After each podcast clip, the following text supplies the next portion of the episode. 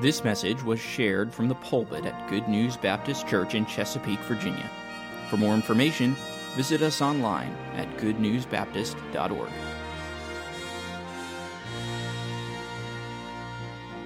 If you'll take your Bibles and let's go to 1 Samuel 23. 1 Samuel 23.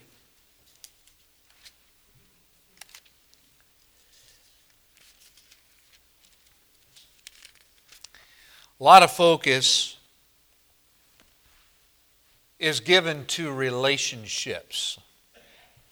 And as human beings, we know that we need those relationships, or we ought to know that. There was a song many years ago, the lyrics said something like this: the luckiest people in the world are people who need people.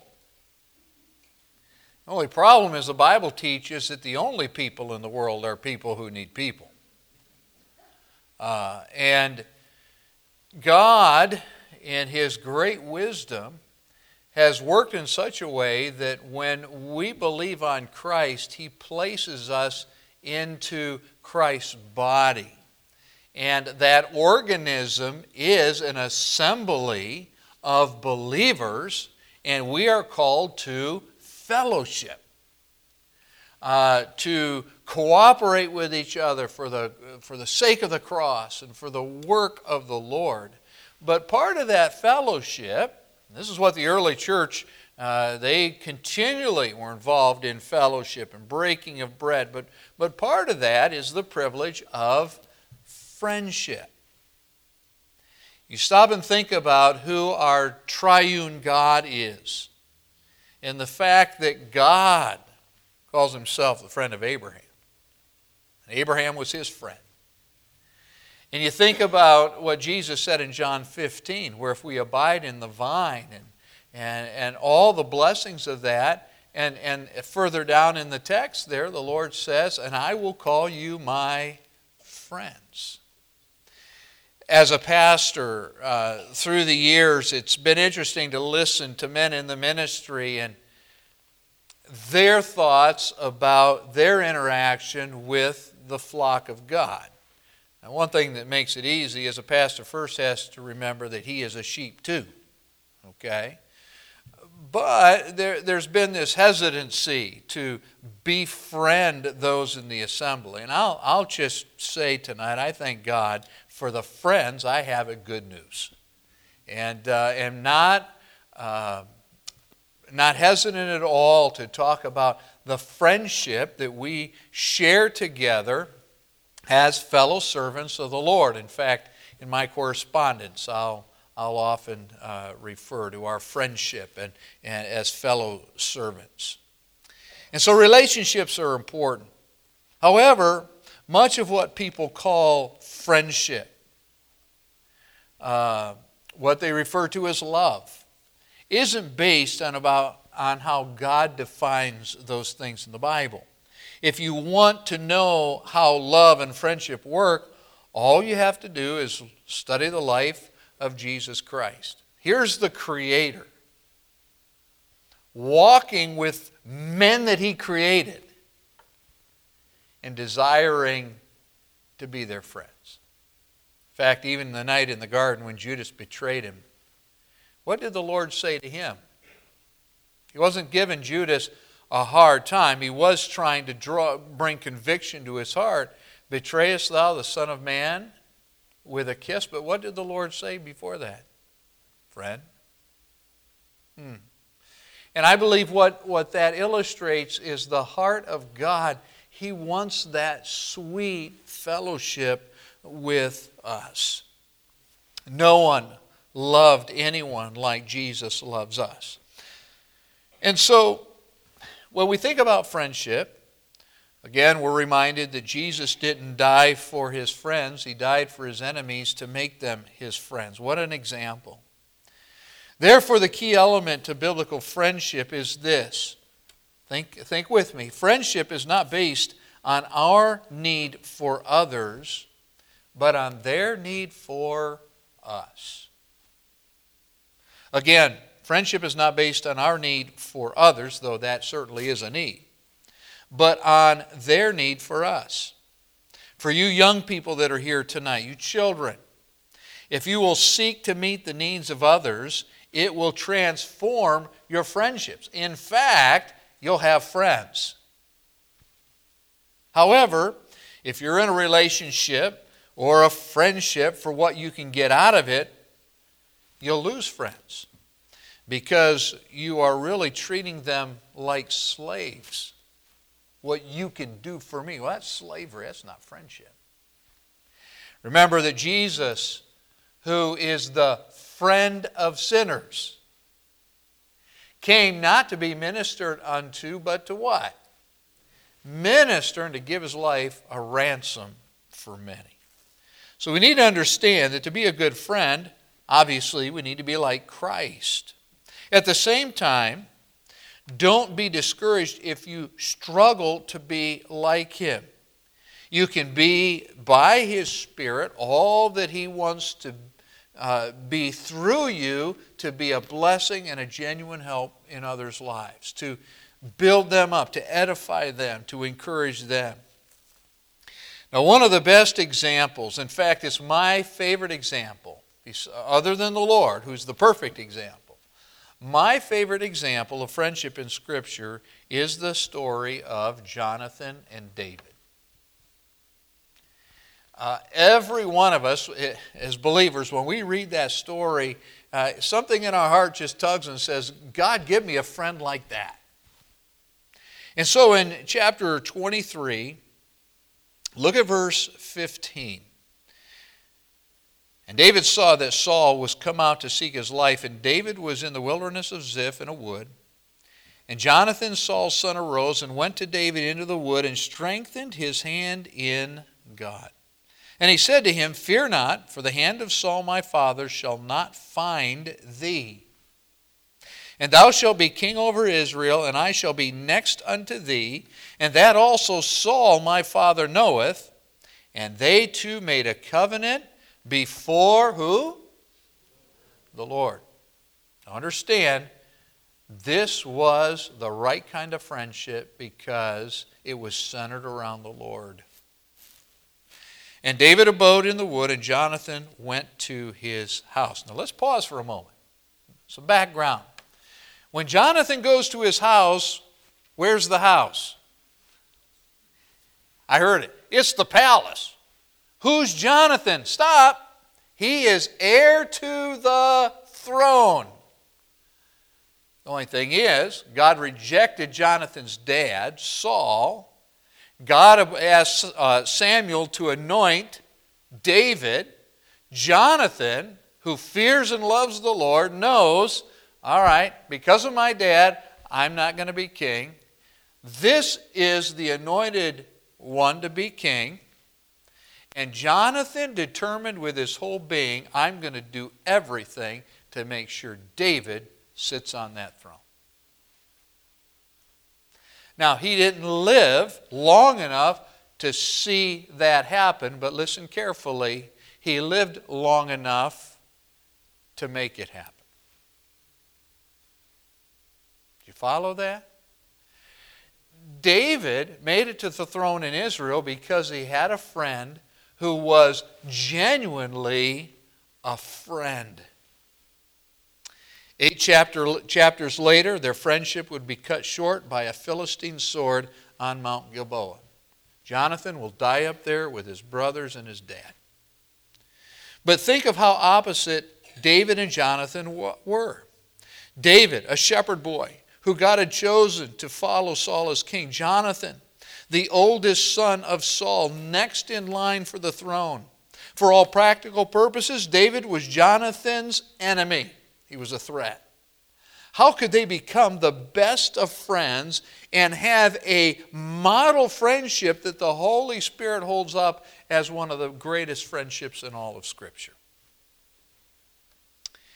Well, let's look closely at this friendship tonight in the time that we have left. I've entitled the message, A Model Friendship. A Model Friendship. The answer lies in 5 essential features found in every biblical, Christ-honoring friendship. right? If you're going to be a friend that honors the Lord, these five essential features are what you are towards those that you claim to be your friends. I think this is so important because we throw that word around today, don't we? Friendship. So how many friends do you have on Facebook? Is that really friendship? Well, in some cases, perhaps in many cases, but in all those cases, I have 400 friends. No, you don't. All right, so what's involved? What are the essential features of biblical friendship? Here's the first one. A friend is anyone whose need I can meet, not one who meets my needs. Again, a friend is anyone whose need I can meet, not one who meets my needs. So look at verse 16. And Jonathan, Saul's son, arose and went to David into the wood. Now in seeing David, Jonathan had everything to lose and nothing to gain. His dad, King Saul, had been hunting David for some time, and for anyone to help David was simply high treason. And by the way, we learn later that Saul wasn't fooled by Jonathan. So on one occasion when Jonathan and Dad and the royal family sit down to eat, and David's not at his seat, David and Jonathan had cooked up a reason why David wasn't there. Made Saul mad. Dad got mad and tried to do to Jonathan what he had tried to do to David. You ladies, how would you like to be married to a guy that keeps putting javelin holes in your walls at home? He'd get mad, he'd lose it, and he'd start throwing things, only they were weapons that could kill you. And he did that to Jonathan. Not only that, but David also stood in the way of wealth, popularity, position, all the things that the flesh, humanly, those are things that the flesh seeks, but not Jonathan. Jonathan saw a need in David's life and was determined to meet the need. Jonathan's name means, listen, the Lord has given. God gave Jonathan the dad he had and allowed the circumstances that brought Jonathan to this point. Jonathan rested in the fact that God is in control. God had given Jonathan all that Jonathan had needed to fulfill God's will for him, and he understood that God's will is to take what I have and help my friends accomplish God's will for them. He was willing to fulfill God's will for him, and that was helping David get to the throne. Jonathan will go down in the Scriptures one of the select few. Think about this, where nothing negative is said about him in Scripture. Have you ever thought about that? There are some of those individuals in Scripture that, just whatever you read about them, it's positive and God-pleasing. So it is with Jonathan. The Lord has given us all that we have. It's wrong to withhold good from those to whom it is due when it's in the power of our hand to do it. And so you and I should be looking for friends, or should not be looking for friends who are simply our kind of people. It's true. Birds of a feather flock together. You tend to attract what you are. I do the same. That's all part of relationships. But we need to look for needs that we can meet in the lives of others and then be a friend. See, what drew David and Jonathan to each other was, and this is amazing to me, was their fear and love for God, which caused them to do great things for God. They trusted God to the point where, you want to talk about warriors who are willing to put their lives on the line? It's not just David and Goliath. It's Jonathan and an armor bearer willing to climb the side of a mountain and take on a whole Philistine garrison. Why? Jonathan tells you as he's climbing the side of that mountain, we'll see what God does here. Now, I'm paraphrasing, but that's essentially what he said. Follow me, let's see what God will do. And God wrought a victory that spread throughout, and the whole army of the Philistines was defeated. They were men who had an equal trust in God. That's what drew them to each other. But then when it came to their lives, as their lives unfold, they were there for each other to help each other fulfill the will of God. So a friend is anyone whose need I can meet, not one who meets my needs. Now the second feature of a biblical friendship is this. A friend encourages his friends in God. A friend encourages his friends in God. Again, look at verse 16. And Jonathan, you read on, they're strengthened, his hand, David's hand, in God. And you'll see on these various meetings that Jonathan will take David's mind back to what God has said and God's ability to deliver. Yes, David was the writer of praise psalms and the man after God's own heart. He even knew personally how to encourage himself in the Lord. We know that from 1 Samuel 30 when David's away. And remember, the enemy comes in and burns the city of Ziklag, and they take the spoil of the city. They take David's wives, his family, and the families of the other warriors. And everyone was so distraught that even David's own soldiers are talking about stoning him. Okay? What did David do? He encouraged himself in the Lord. But at the same time, I'm sure David was discouraged and perhaps even struggling with bitterness. Notice how Jonathan helped him.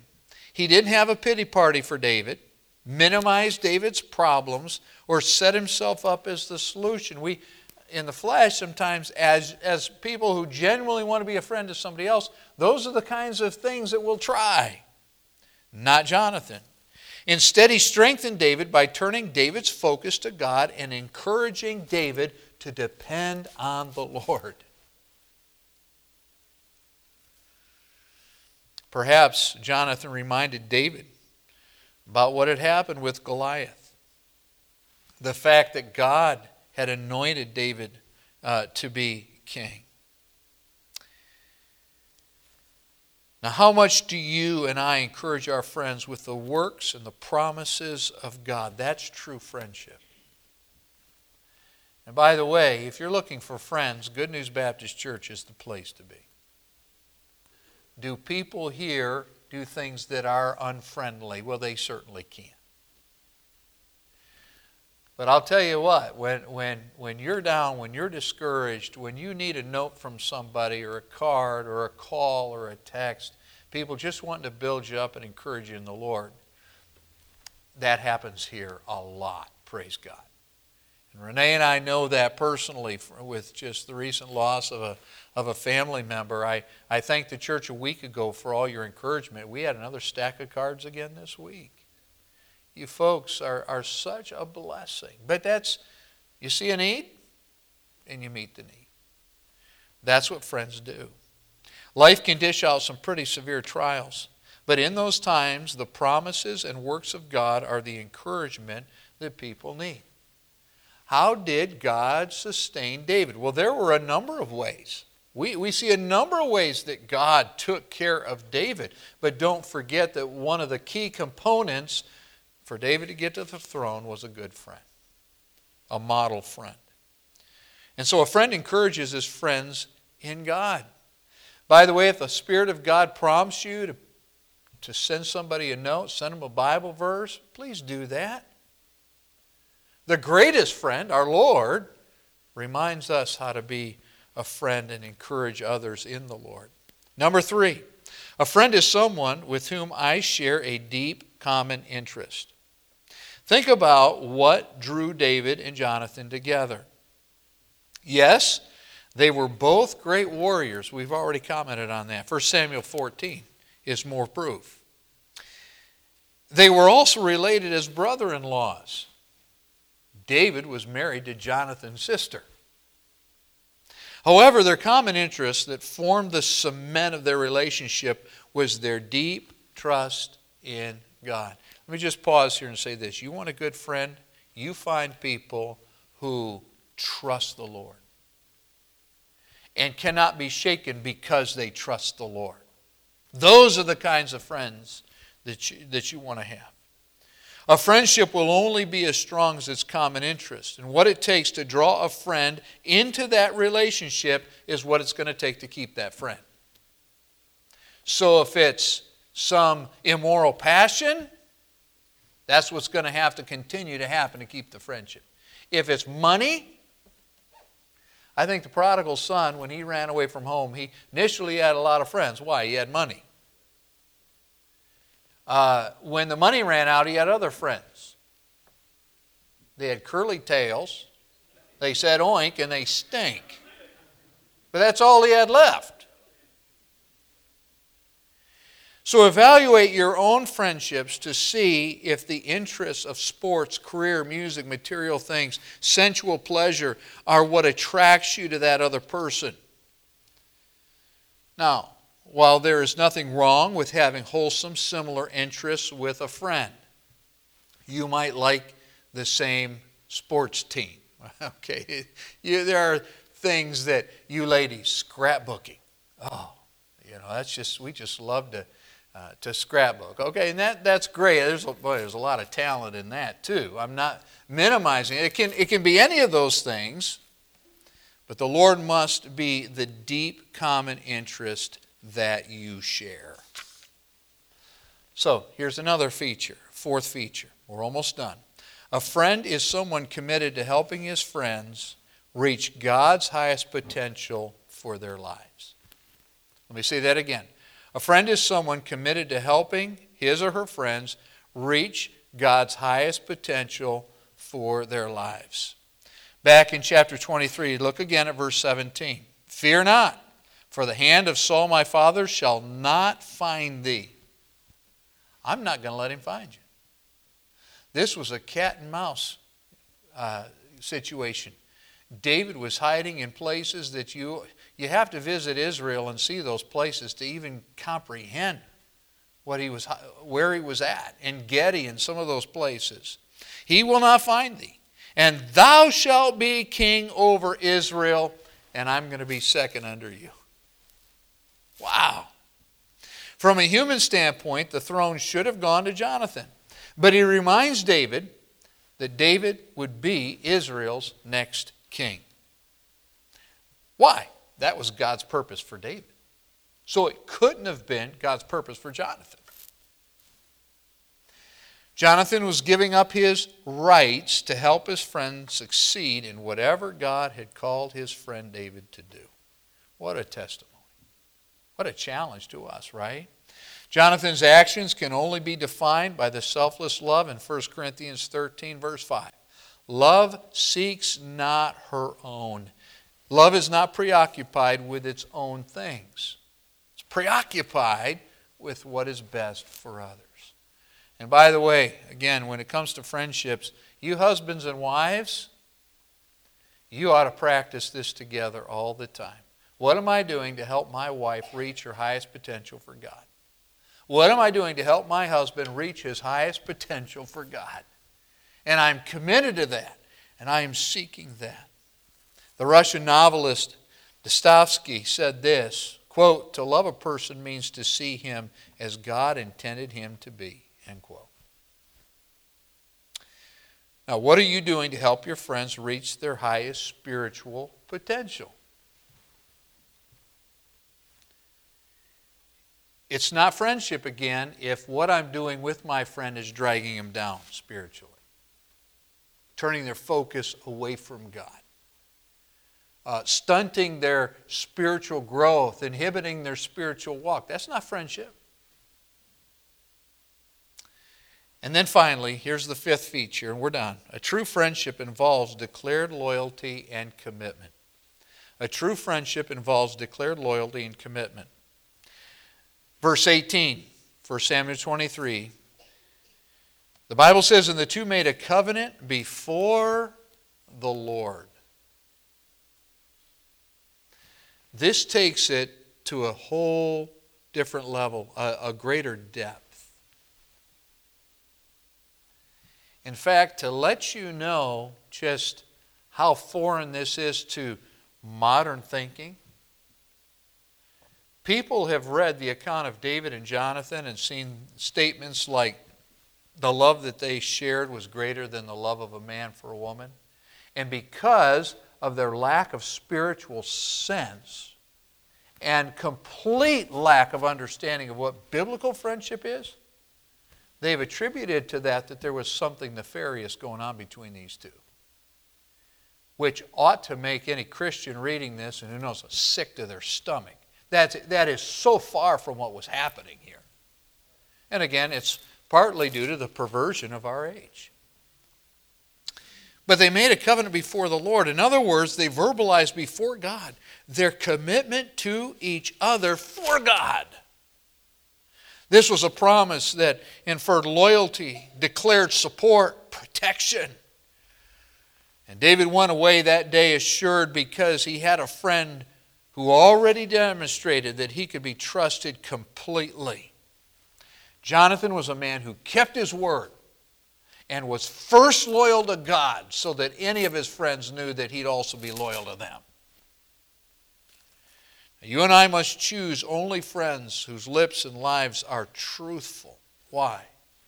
Because true friendship involves declared loyalty and commitment. Isn't that what marriage is based on? Marriage is the result of a covenant. We know from Malachi. But the glue, the cleaving part of that is involved right here. It's I am declaring loyalty and commitment before God in love to help my spouse reach their highest potential for God. Now sadly today, even there, and this is something that as a pastor, every wedding I do, trust me, this is in the back of my mind. These two are coming together, and usually it's a young couple coming together. Is this about their commitment to fulfill their own desires? Or is this a commitment to help each other reach their highest potential for God? And in a local assembly like this, we all get to stand back and we get to see their priorities and what's really true.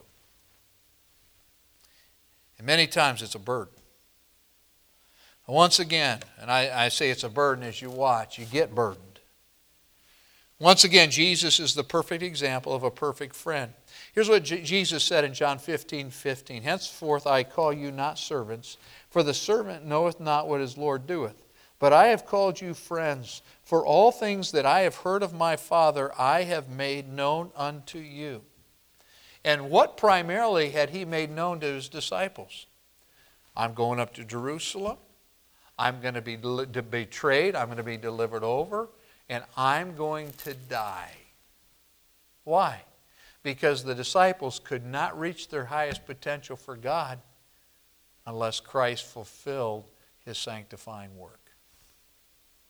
Our Bible is a declaration of loyalty and commitment from God to men, to those who, men and women who will believe. So here's our conclusion. These are five essential features found in every biblical, healthy, fruitful friendship. Now, how do these features line up with the friendships that you're trying to establish and maintain with others? I hope tonight we're looking at this matter of friendship through different eyes. Looking unto Jesus, that's the first step.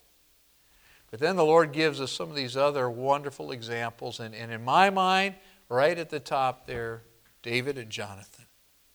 The more we're like the Lord Jesus, the more we'll be protected in our friendships, and the stronger our legitimate relationships will become.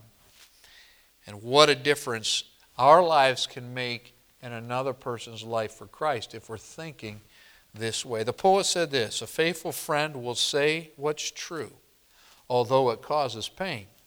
He's really thinking of your good and all you stand to gain." May we be godly friends. Toward the hope of our high calling, toward the promise we've received. Thank you for listening. If you have questions about your relationship with God, or you would like to know more about the ministry of Good News Baptist Church, please visit us online at goodnewsbaptist.org or call us at 757-488-3241. We encourage you to share this message with others. We trust your heart was challenged as you listened, and God's Word has had an impact on your life, as together we strive to show forth the path of life.